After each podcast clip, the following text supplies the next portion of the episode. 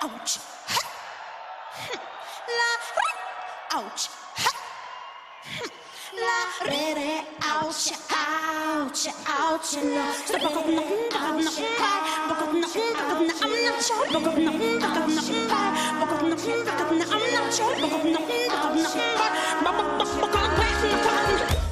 Dag allemaal, fijn dat u blijft luisteren. Welkom bij mij thuis. Ik zit in isolatie, dus het uitgelezen moment om alle edities opnieuw te bekijken van wat voor mij de enige wedstrijd van staatsbelang is: het Eurovisie Songfestival. Ik doe het in chronologische volgorde en ik zit in 2018. Israël heeft net gewonnen met een vrolijk liedje. En zangeres Netta heeft geestdriftige fans bij. De Davidster wappert voluit. We gaan even luisteren. You. I love my country.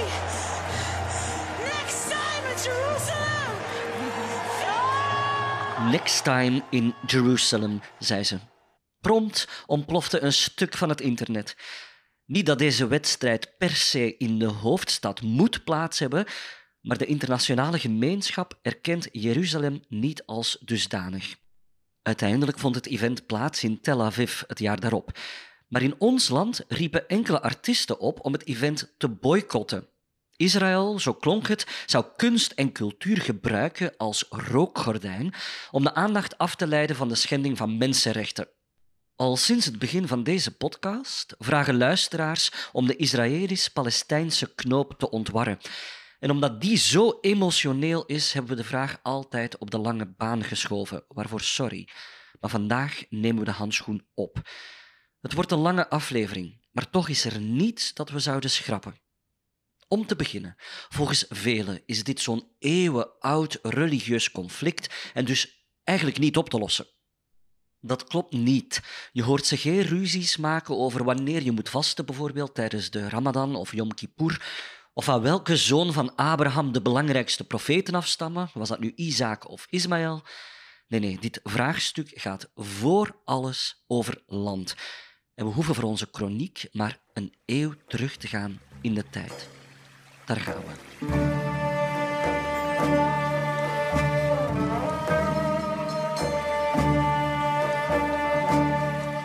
Eind 19e eeuw. Palestina is een regio binnen het Turks-Ottomaanse Rijk. Palestina is een naam uit de oudheid en hij verwijst in de geografische, dus niet politieke zin, naar een aaneengesloten gebied tussen de Middellandse Zee en de Jordaan, op het kruispunt van Egypte, Syrië en Arabië. Eind 19e eeuw wordt hier Arabisch gesproken door christenen, moslims en joden, allemaal Ottomaanse onderdanen. Volgens een volkstelling uit 1878 vormen Joden de kleinste groep met 3%, christenen 10% en moslims maken 87% uit. In Jeruzalem zijn de religies gelijk verdeeld.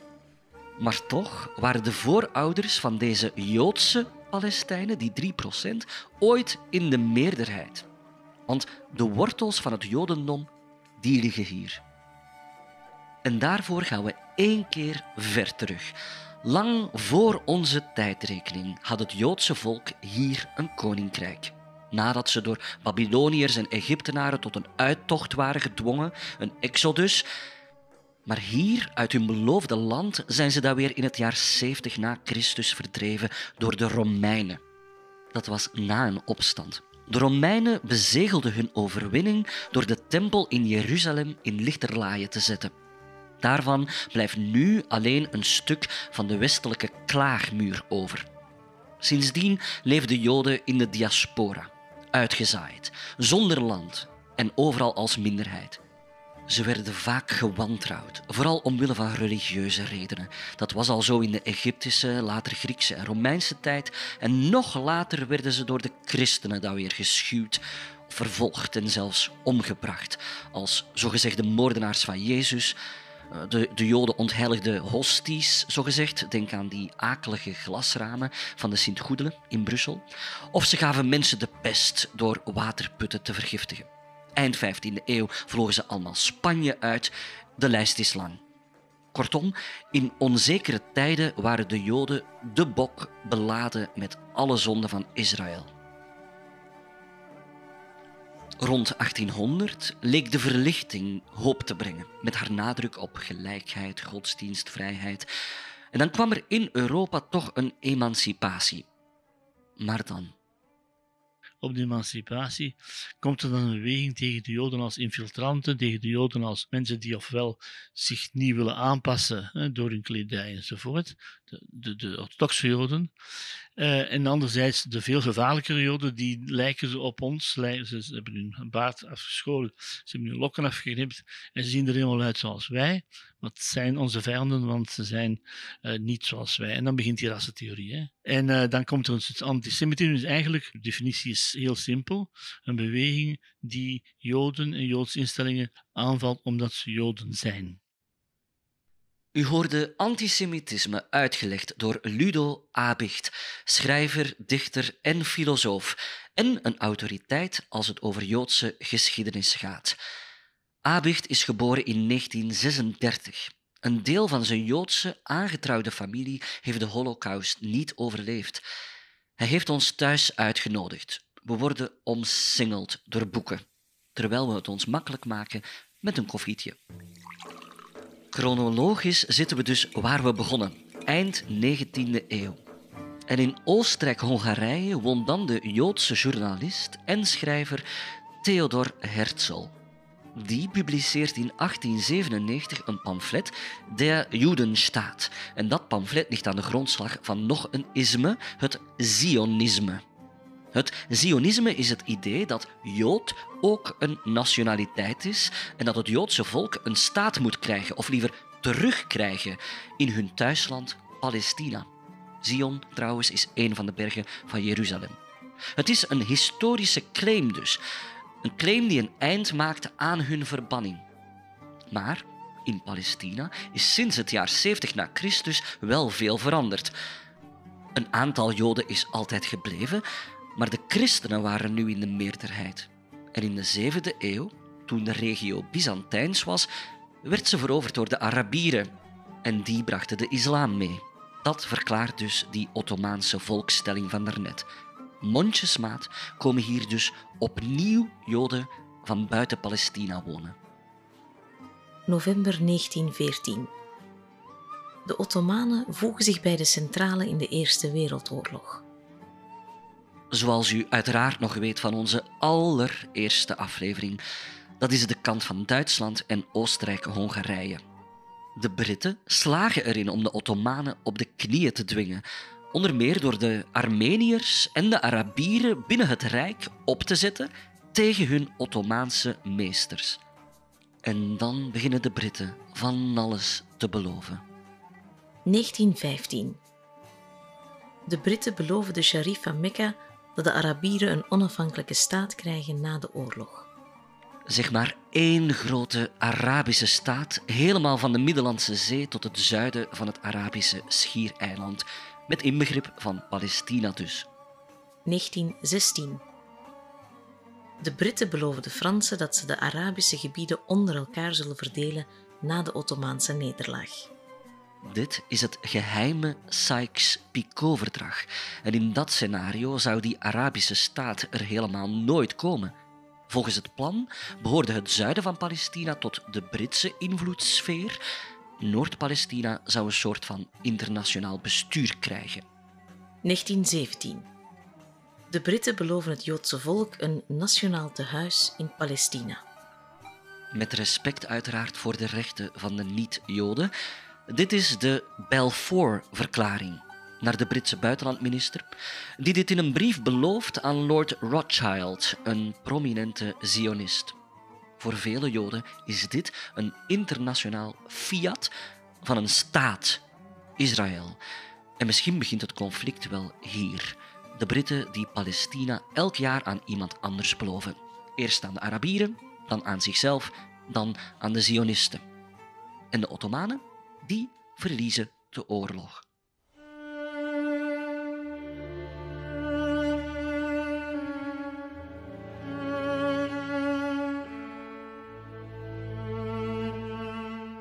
Augustus 1920. Door het verdrag van Sèvres wordt Palestina Brits mandaatgebied. Groot-Brittannië krijgt van de Volkenbond, de voorloper van de Verenigde Naties, zeg maar, een soort voogdij tot Palestina op eigen benen kan staan. En in Brits-Palestina garanderen de Britten dus dat nationaal tehuis voor het Joodse volk. Maar ze voeren ook een verdeel- en heerspolitiek, waardoor er tussen de volkeren spanningen komen. In de jaren 20 en 30 migreren 320.000 Joden onder Britse vleugels naar Palestina. Vooral dan vanaf 1933, wanneer de nazi's aan de macht komen. Meestal kopen Jodenland, maar soms nemen ze het ook in. Er worden Joodse milities gevormd die aanvallen uitvoeren tegen moslims en tegen de Britse overheid. Onder de moslims ontwikkelt zich steeds meer een identiteit. Ze voelen zich meer en meer Palestijnen als reactie op het Zionisme. En in 1936 ontaardt het in een opstand tegen Joodse doelwitten, die door de overheid en die milities van daarnet wordt neergeslagen. De Britten voelen zich nu genoodzaakt om de Joodse migratie te beperken tot 10.000 per jaar. Aan de vooravond van de Tweede Wereldoorlog maken de Joden net geen 30% van de bevolking van Palestina uit. De Britten verklaren dat er binnen de tien jaar tegen 1949 één onafhankelijke staat moet zijn waarin beide volkeren kunnen wonen. De oorlog was voor de regio Palestina vrij vreedzaam, maar voor Europese Joden was hij catastrofaal. Tussen 1941 en 1945 komen 6 miljoen Joden om in de Holocaust.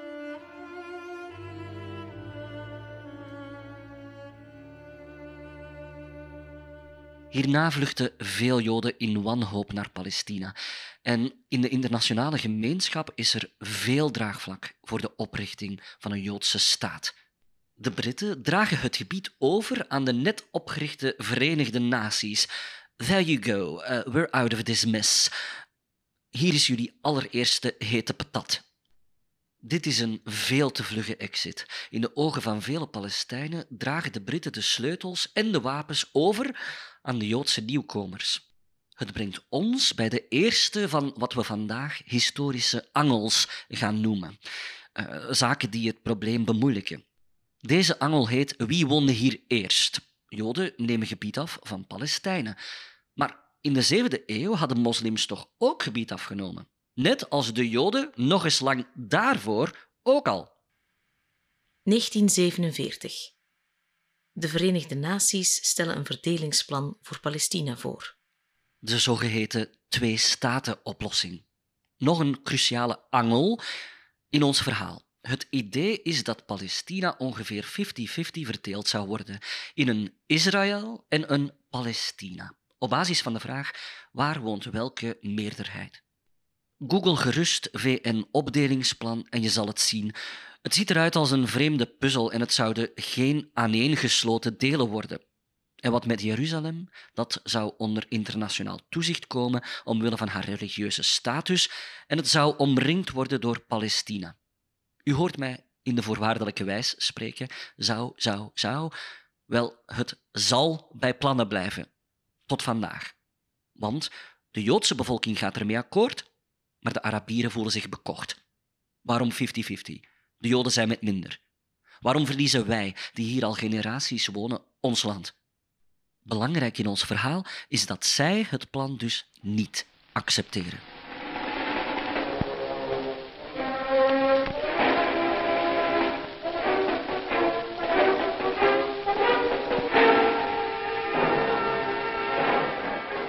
Vredelichem het Megillat HaYesod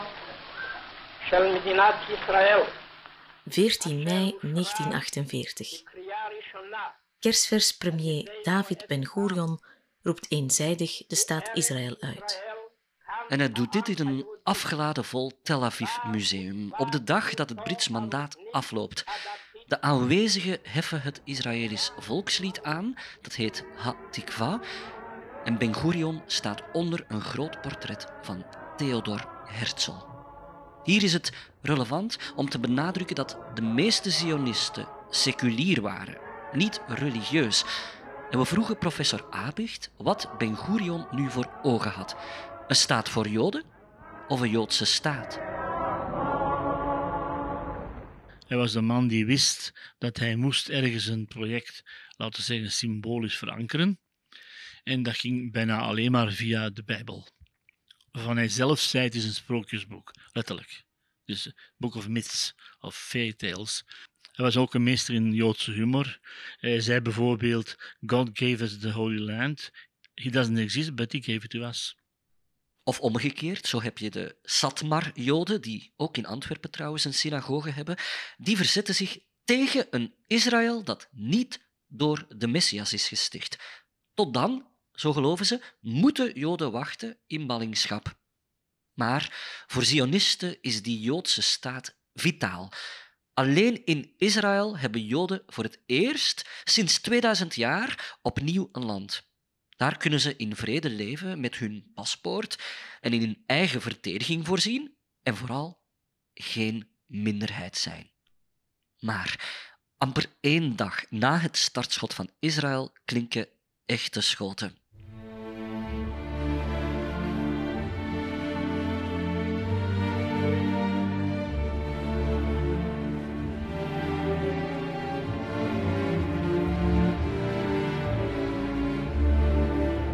15 mei 1948. Israël wordt aangevallen door zijn Arabische buurlanden. Een coalitie van Libanon, Egypte, Jordanië en Syrië, landen die trouwens zelf ook nog maar net onafhankelijk zijn, steunt de Palestijnen en valt aan. Voor vele Joden is dit dé onafhankelijkheidsoorlog. Hun jonge leger moet voorkomen dat ze allemaal de zee in worden geduwd. En dat leger bestaat vooral uit die eerdere milities van daarstraks, aangevuld met buitenlandse vrijwilligers en die vechten nog met een hoop Britse wapens. Het is hier dat het VN-voorstel onmogelijk wordt, want beide fronten proberen heel Palestina te veroveren. De Arabisch-Israëlische oorlog die loopt in maart 1949 af met een overwinning van Israël. En de gevolgen hiervan zijn cruciaal. Goed opletten nu. Israël controleert nu een aaneengesloten gebied, 80% van het oude Palestina. Maar ook gebied dat volgens die twee-staten-puzzel aan Palestijnen was voorbehouden. En de Israëli's zijn helemaal doorgestoten tot in West-Jeruzalem. Voor Palestijnen is dit al-Nakba, de catastrofe.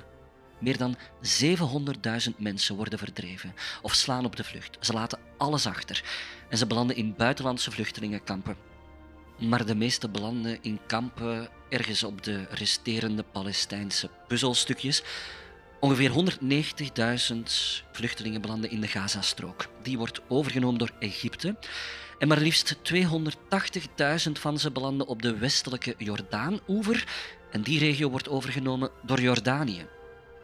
Deze vluchtelingen zijn nog een steen des aanstoots, nog zo'n angel in het conflict. Zij worden staatloos. En hun nakomelingen, vandaag ook, hebben geen recht op terugkeer.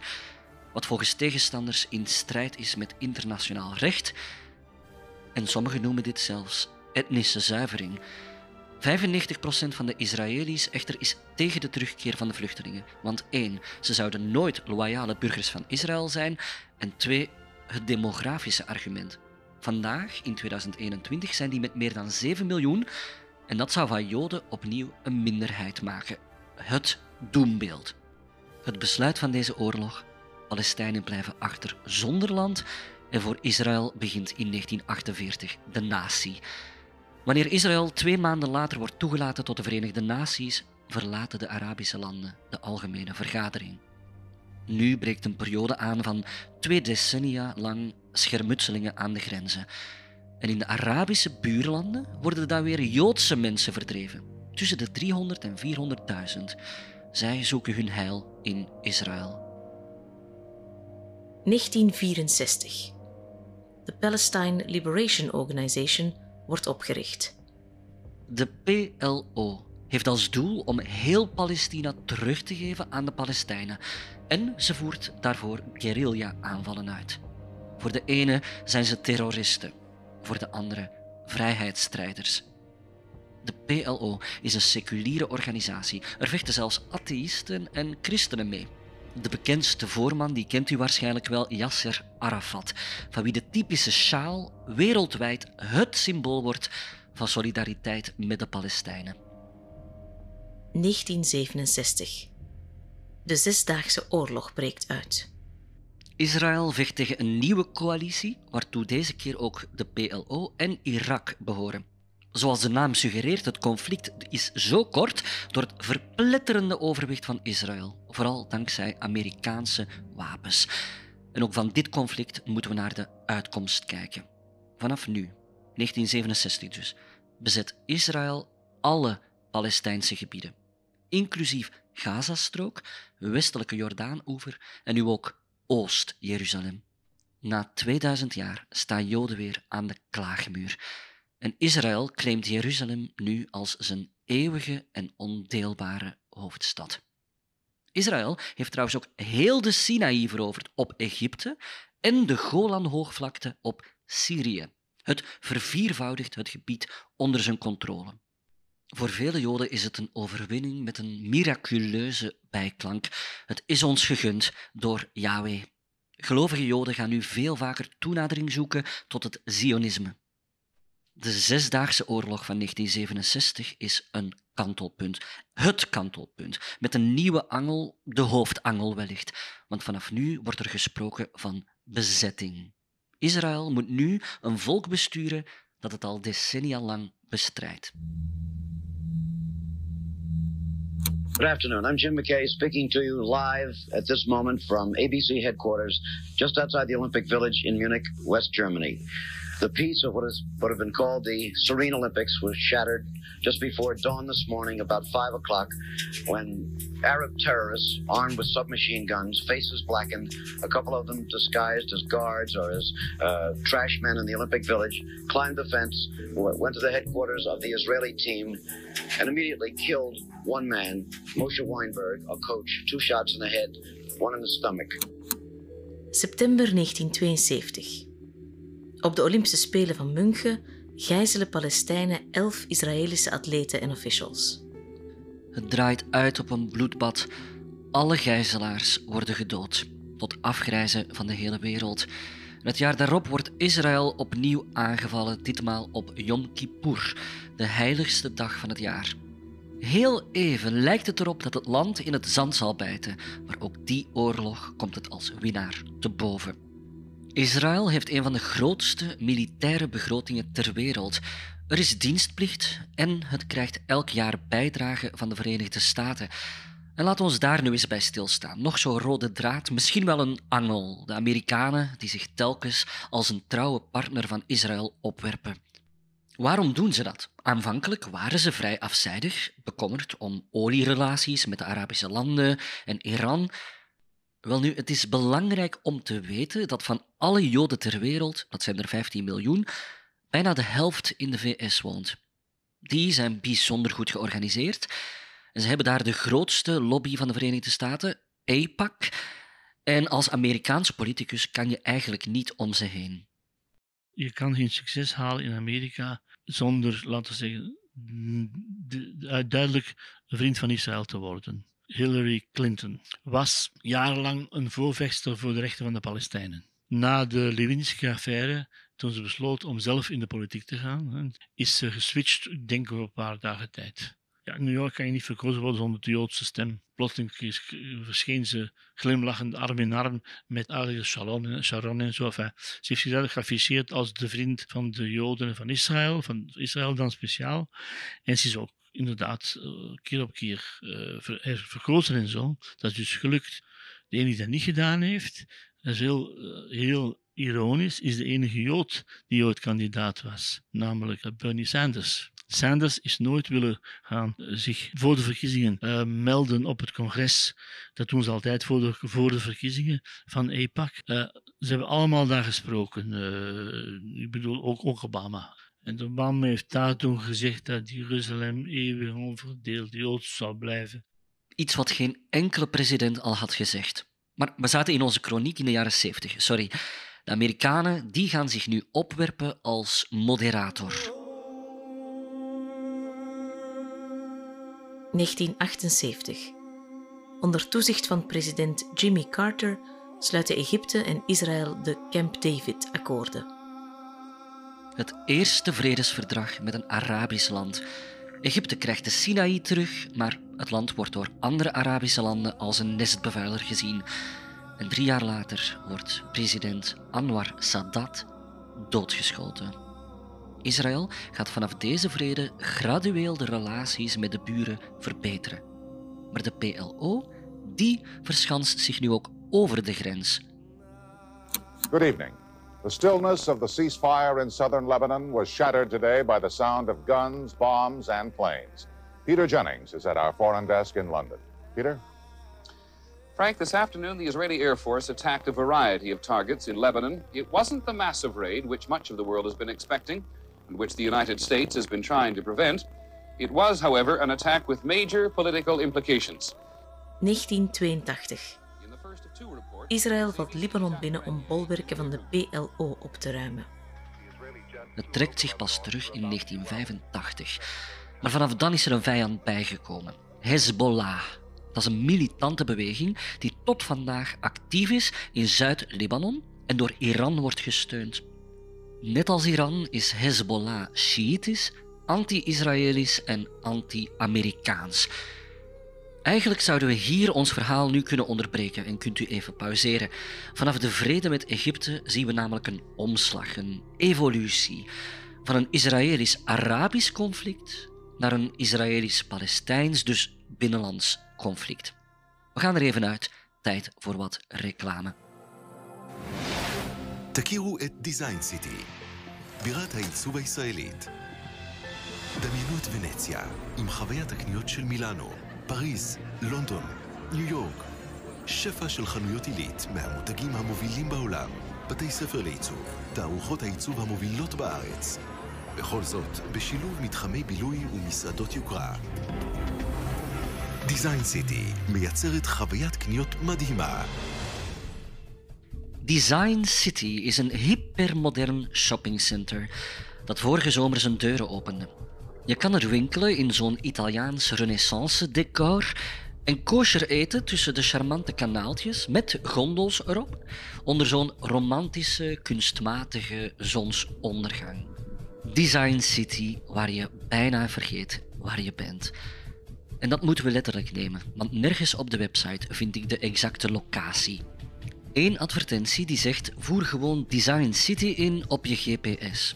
En als ik dat doe, dan kom ik uit in de woestijn van Judea, op de heuvels ten oosten van Jeruzalem, in Mahale Adumim, een Israëlische nederzetting met 40.000 inwoners. Maar eh, dit, is de, dit is de westelijke Jordaan-oever, dit is Palestijns gebied. En deze ontwikkeling is al bezig sinds de oorlog van 67, maar in de jaren 80 komt ze op kruissnelheid. Palestijnen worden onteigend, hun dorpen platgewalst en Israëlische kolonisten verhuizen naar hier.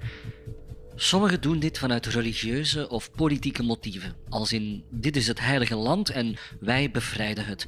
En anderen doen het omdat het goedkoop wonen is. Het wordt vaak gesubsidieerd door de overheid. Deze nederzettingen, zoals ze worden genoemd, dat zijn soms piepkleine dorpen die eruit zien als gated communities. En soms zijn het steden, bewaakt door Israëlische soldaten. Voor vele mensen wereldwijd is dit de allerpijnlijkste angel. En het internationaal strafhof in Den Haag heeft het een schending van mensenrechten genoemd. We vroegen professor Abicht hoe deze kolonisten zichzelf rechtvaardigen. Survival voor alles. Wanneer ze een stuk land afnemen, wanneer ze weer een, eh, het gebied van een kolonie uitbreiden, zullen zij zich niet houden aan de regels. Want eh, als het erop aankomt, dan komt een conflict en iemand verwijt hen iets, dan zeggen zij, ja, wat hebben jullie gedaan in de jaren 40, 45? Openbare opinie in Israël is het daar 100% mee eens. Ik ken heel weinig mensen die daar problemen van maken.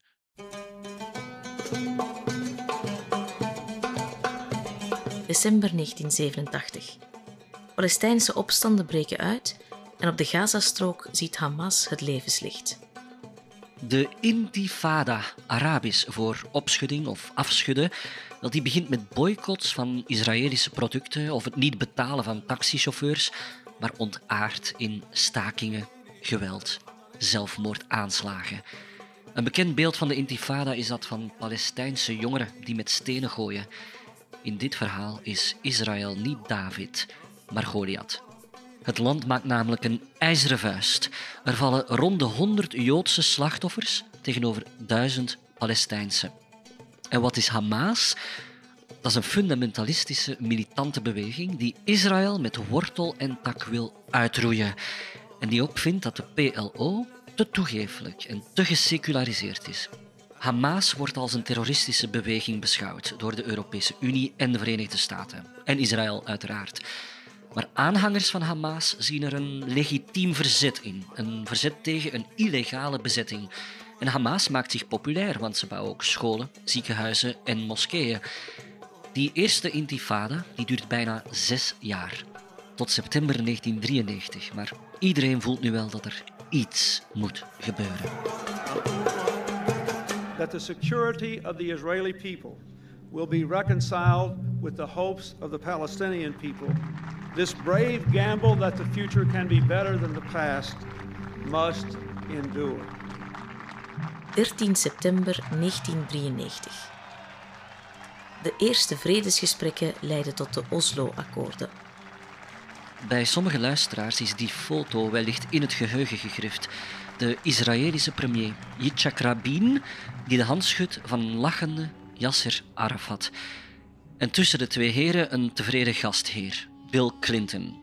Misschien is dit wel zijn echte hoogtepunt in het Witte Huis, dat we op de achtergrond ook zien. Voor vele optimisten een sprankeltje hoop. De PLO en Israël erkennen elkander voor het eerst. En op de Westoever wordt de Palestijnse autoriteit opgericht, met Ramallah als hoofdstad en Yasser Arafat als de eerste Palestijnse president.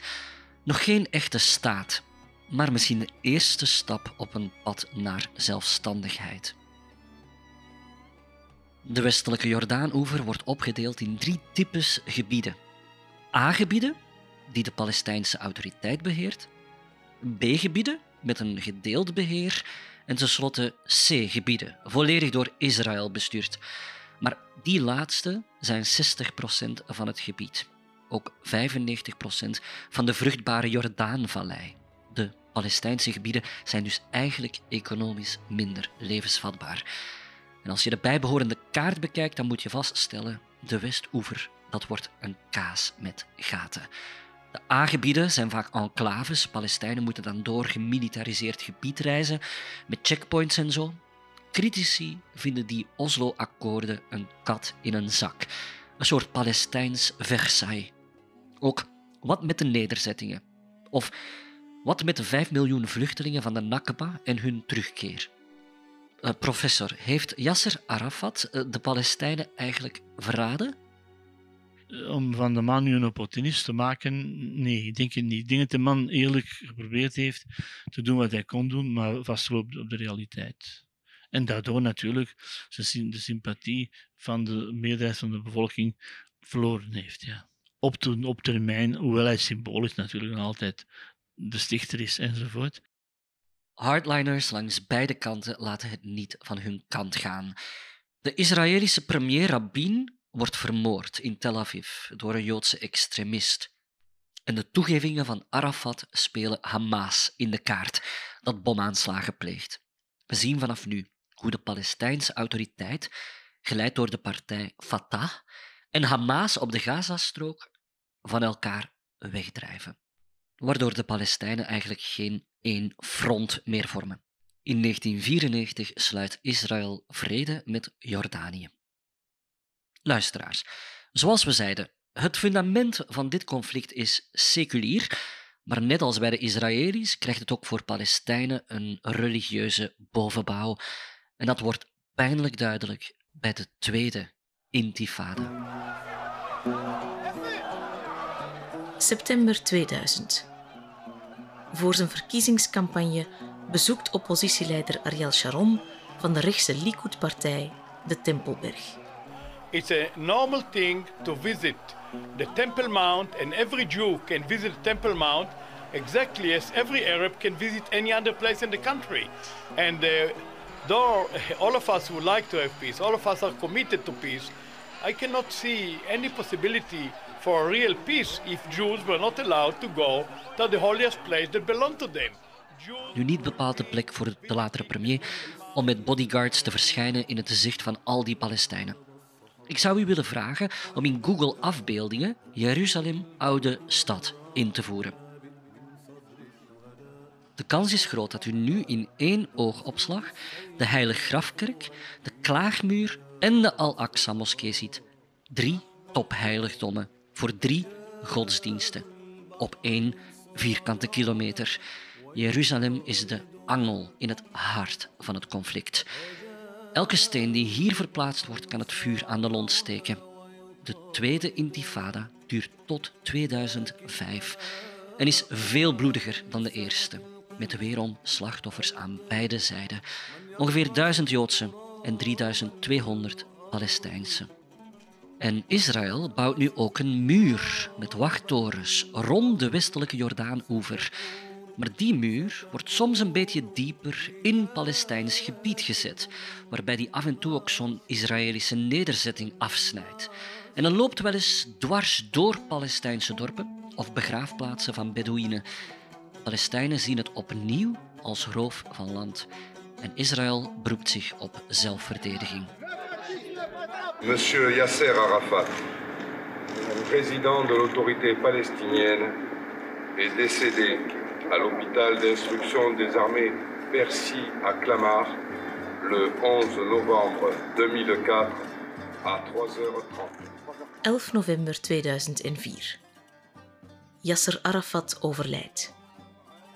Als president van de Palestijnse autoriteit is het Mahmoud Abbas van Fatah die in zijn voetstappen treedt. En die bekleedt die functie nog steeds. Maar met de Palestijnse parlementsverkiezingen van 2006 behaalt Hamas een absolute meerderheid. En zij levert vanaf dan de premier. Tot 2019 was dat. Binnen de Palestijnse politiek tiert corruptie welig. Van echt bestuur is nauwelijks sprake.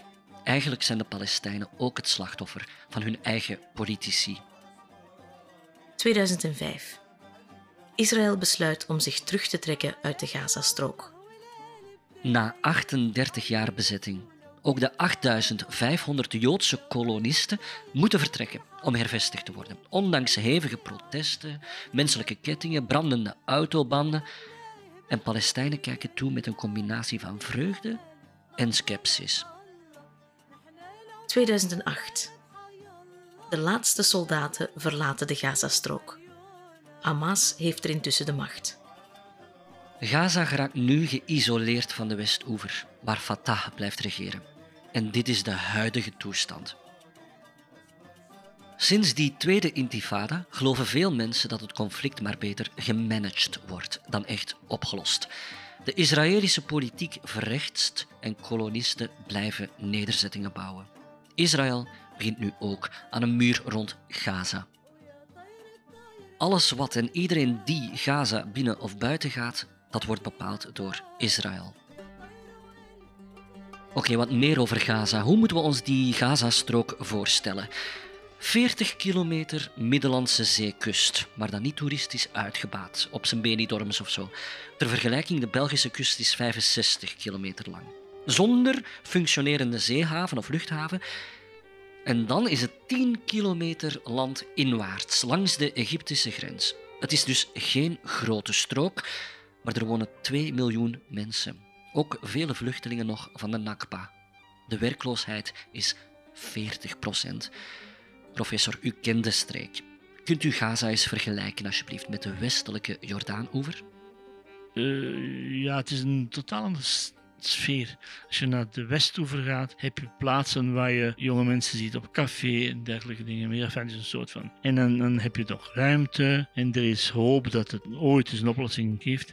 Gaza zit vast. De kwaliteit van het water is slecht. Ze krijgen bijna geen bouwmaterialen na, na een aanval eh, door hen of door de jihad daar, die, die, radicale groep. Ja, uh, die mensen gaan verhongeren niet, hè, pas op. Maar het is wel uh, tristig om te zien, ja. The voting has been completed. Please log the machine.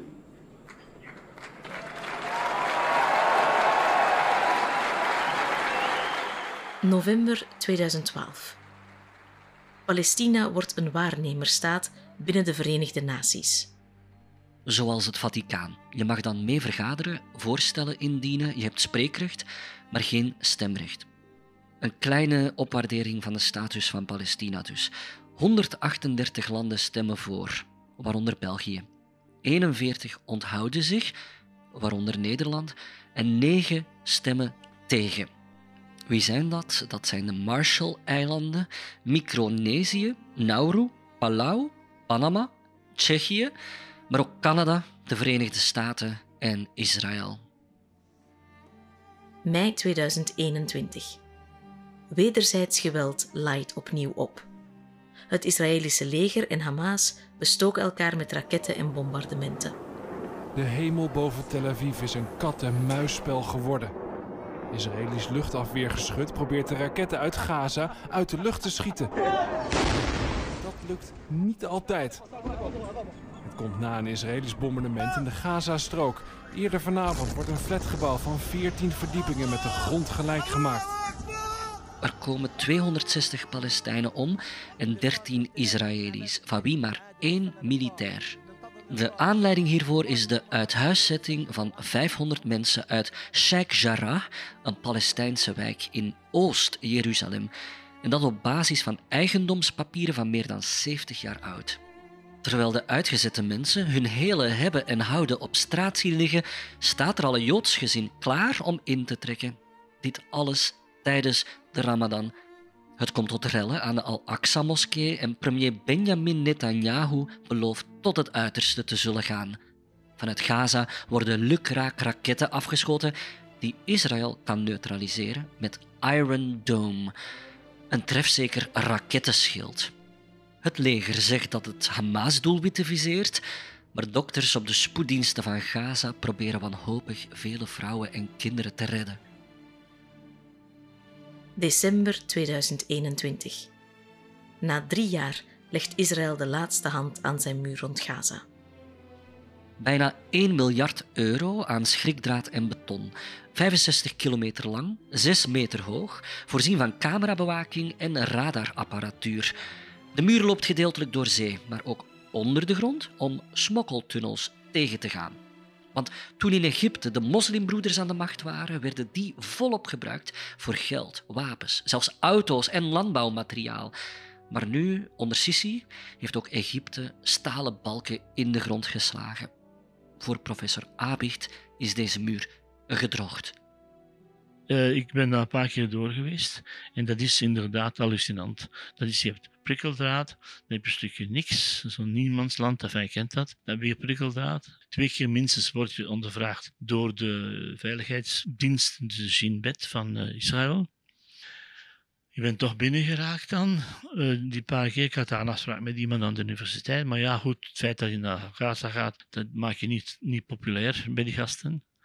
Ik, ze hebben me daar één keer laten staan in, in de zon zonder, ja, ik weet dat nog heel goed, zonder um, enige bescherming, dat was stevige zon, uren om gewoon te laten, laten blijken dat, ze, dat er niet aan stond. Van, ja, ik, had veilig, ik had een juiste reispas enzovoort en alle afspraken, maar dus ja, het is een gevangenis. En als ze dan een keer massaal demonstreren daar tegen dat hekken, dan wordt er geschoten. Dat is nog gebeurd niet zo lang geleden. Toen de ambassade werd geopend in, in Amerikaanse ambassade in, in Jeruzalem, dan was er een grote betoon van honderden duizenden, denk ik, jongere mensen van Gaza. En als ze dicht, dicht kwamen, werd er geschoten. Dus nee, het is een gevangenis, ja. Toen in 2019 het Westen de 30ste verjaardag vierde van de val van de Berlijnse muur, was Israël volop aan deze muur bezig. En ja, in 2018 verhuisde de Amerikaanse ambassade van Tel Aviv naar Jeruzalem. En Donald Trumps beleid ging verder dan alleen Jeruzalem erkennen als hoofdstad. Een jaar later deed hij hetzelfde met de Syrische Golanhoogvlakte, die vergeten bezetting. Dat is een vruchtbaar plateau dat ver uitkijkt over Syrië, Jordanië en, last but not least, Libanon. Als dank gaf Netanyahu een nederzetting de naam Trump Towers. Onder Trump zijn de relaties genormaliseerd met de Emiraten en Bahrein en ook zijn terugtrekking uit de nucleaire deal met Iran kwam Netanyahu goed uit. Ten slotte, president Trump zegde de Amerikaanse bijdrage op aan het VN-steunfonds voor Palestijnse vluchtelingen van de Nakba. Ook zijn voorganger Obama deed weinig om de situatie op te lossen. Uh, Obama was daar, maar ik was daar ook toen hij daar was. En iedereen dacht, die gaat toch, na de speech in Cairo, zijn eerste mandaat, die gaat toch gaan spreken met de Palestijnen. Hij is de hele tijd in Israël gebleven, heeft nooit met Palestijnen gesproken. Niet officieel, ook denken wij niet achter de schermen. En toen kwam um, ja, Trump, dat weet je natuurlijk. En toen kwam uh, Biden en Biden en Kamala Harris zijn allebei zeer duidelijk pro-Israël. Januari 2020 op de populaire tv-quiz Jeopardy. Vraag: In welk land staat de geboortekerk van Bethlehem? Antwoord van Katie: Wat is Palestina? Afgekeurd. De 200 dollars gaan naar Jack met Wat is Israël? Maar eigenlijk het correcte antwoord is Bethlehem is een door de Palestijnse autoriteit beheerde stad in de door Israël bezette westelijke Jordaanoever. Later stuurt deelnemster Katie een tweet de wereld in: Palestine should be free. Beste luisteraars, we zijn nu in onze tijd geraakt. Neem gerust nog eens pauze en in ons laatste deel proberen we het probleem samen te vatten.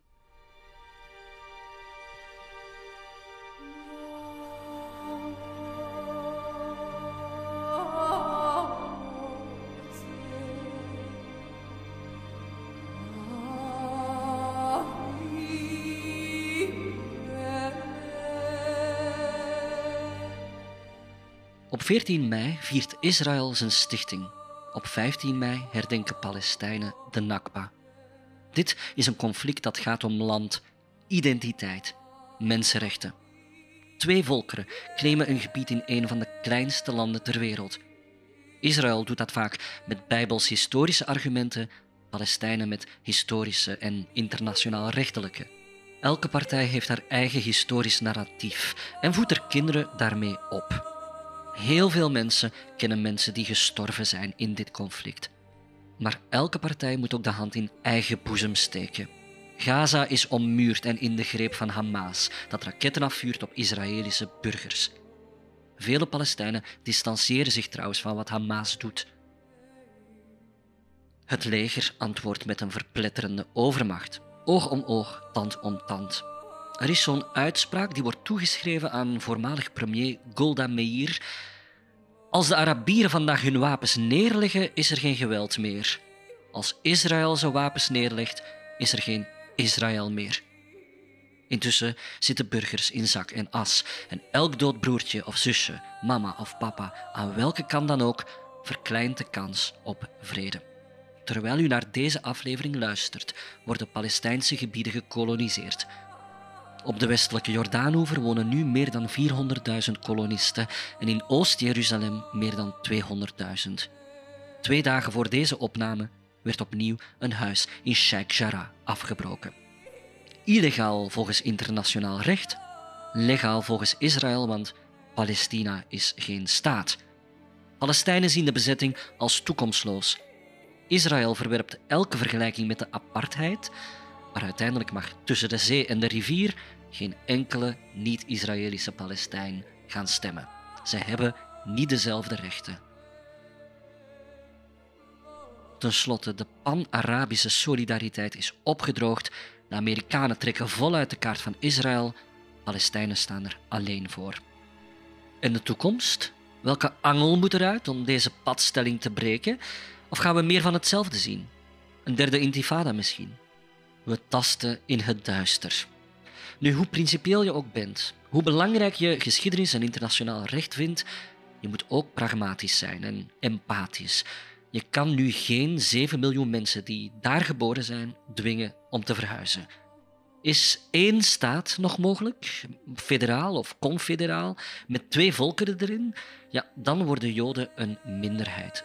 Zowel demografisch, ze maken gemiddeld minder kinderen, als electoraal. Twee staten dan, zoals de VN het wilde? De meeste Palestijnen vandaag willen vooral zelfbestuur in Gaza en de Westoever. Wel, in dat geval moet er land worden geruild voor vrede. En dat lijkt een gepasseerd station. We vroegen professor Abicht of we ooit een oplossing gaan zien. De contacten zijn weg. De, de muur is efficiënt in die zin dat de mensen elkaar niet meer kennen aan beide kanten. Mijn familie, ik heb familie, Joods familie in uh, Tel Aviv, die kennen geen enkel Palestijn meer. Vroeger was er nog minstens een Palestijnse tuinier, een Palestijnse meid. Enfin, zo gaat dat met twee ongelijke groepen, met wie ze toch goed konden omgaan en zo. Nu kennen ze geen Palestijnen meer.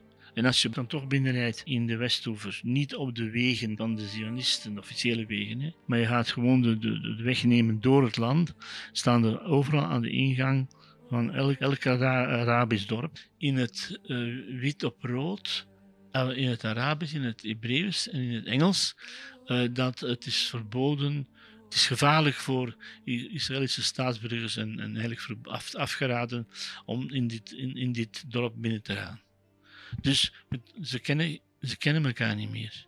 Palestijnse jongeren zien alleen nog soldaten die af en toe dingen eh, binnenvallen, iemand uit zijn huis halen, enfin, noem maar op. Dus bezetters. En de andere kant zie je alleen praktisch beelden van terreur. Het is moeilijk om onbewogen te blijven bij dit verhaal. Deze aflevering is gemaakt omdat ik tijdens het oplaaiende geweld van vorig jaar veel onwaarheden gedeeld zag worden op sociale media en ook omdat het Eurovisie Songfestival ontaarde in een ruzie met mijn vrienden over de vraag of het land überhaupt mocht deelnemen. Het was misschien ongelukkig dat de Israëlische inzending Set Me Free heette. Het doet een geschiedenisleraar ook pijn aan de oren als de holocaust erbij wordt gesleurd. Uh, ook in het coronadebat zien we dat trouwens wel eens haken kruisen en dat is meestal geen goed teken. Maar goed, nog één belangrijke les, blijft u luisteren. Vele mensen zien Joden als één uniform volk en maken het onderscheid niet meer tussen uh, anti-Joods, anti-Joodse staat en anti-beleid van Israël. En daar moeten we mee opletten.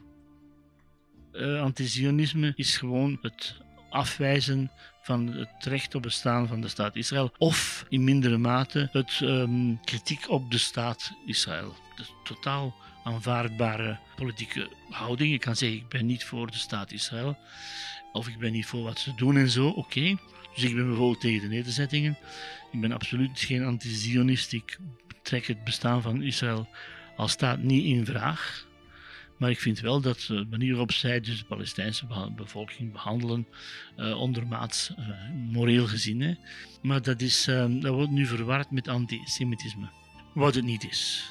Maar men moet ook toegeven dat er een aantal anti-Zionisten zijn die ook antisemiet zijn. Ik geef een klein voorbeeldje.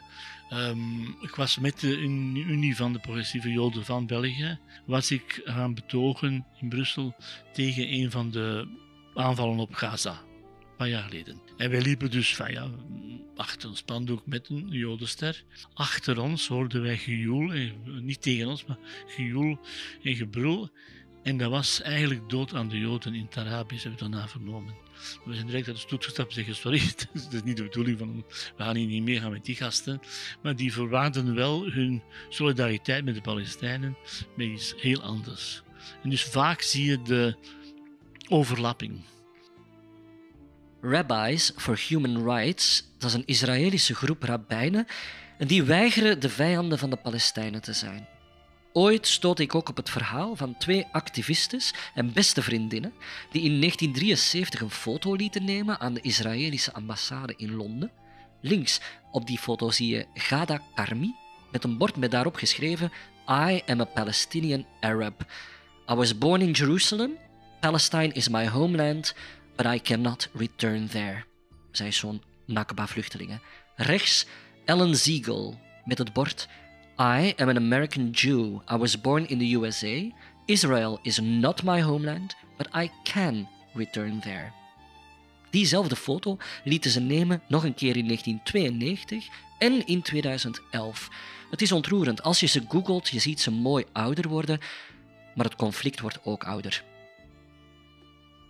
Voor deze aflevering bedanken we professor Ludo Abicht. Niet alleen voor het gesprek, maar ook omdat hij de hele tekst heeft nagelezen. Hij vindt het namelijk belangrijk dat mensen deze geschiedenis kennen. Aan de U Antwerpen geeft hij nog steeds een vak hierover in de opleiding Internationale Betrekkingen. En in normale jaren, als er geen corona in de lucht hangt, bezoekt hij nog altijd met zijn studenten Israël en de Palestijnse gebieden. Van toewijding gesproken. Wij zijn geschiedenis voor herbeginners. De inhoud wordt verzorgd door Benjamin Gooivaars, Laurent Pochet en mezelf. En de montage door Philip Vekemans. Volg ons op Facebook en Instagram. Graag tot de volgende keer. Ma salama, maar ook shalom.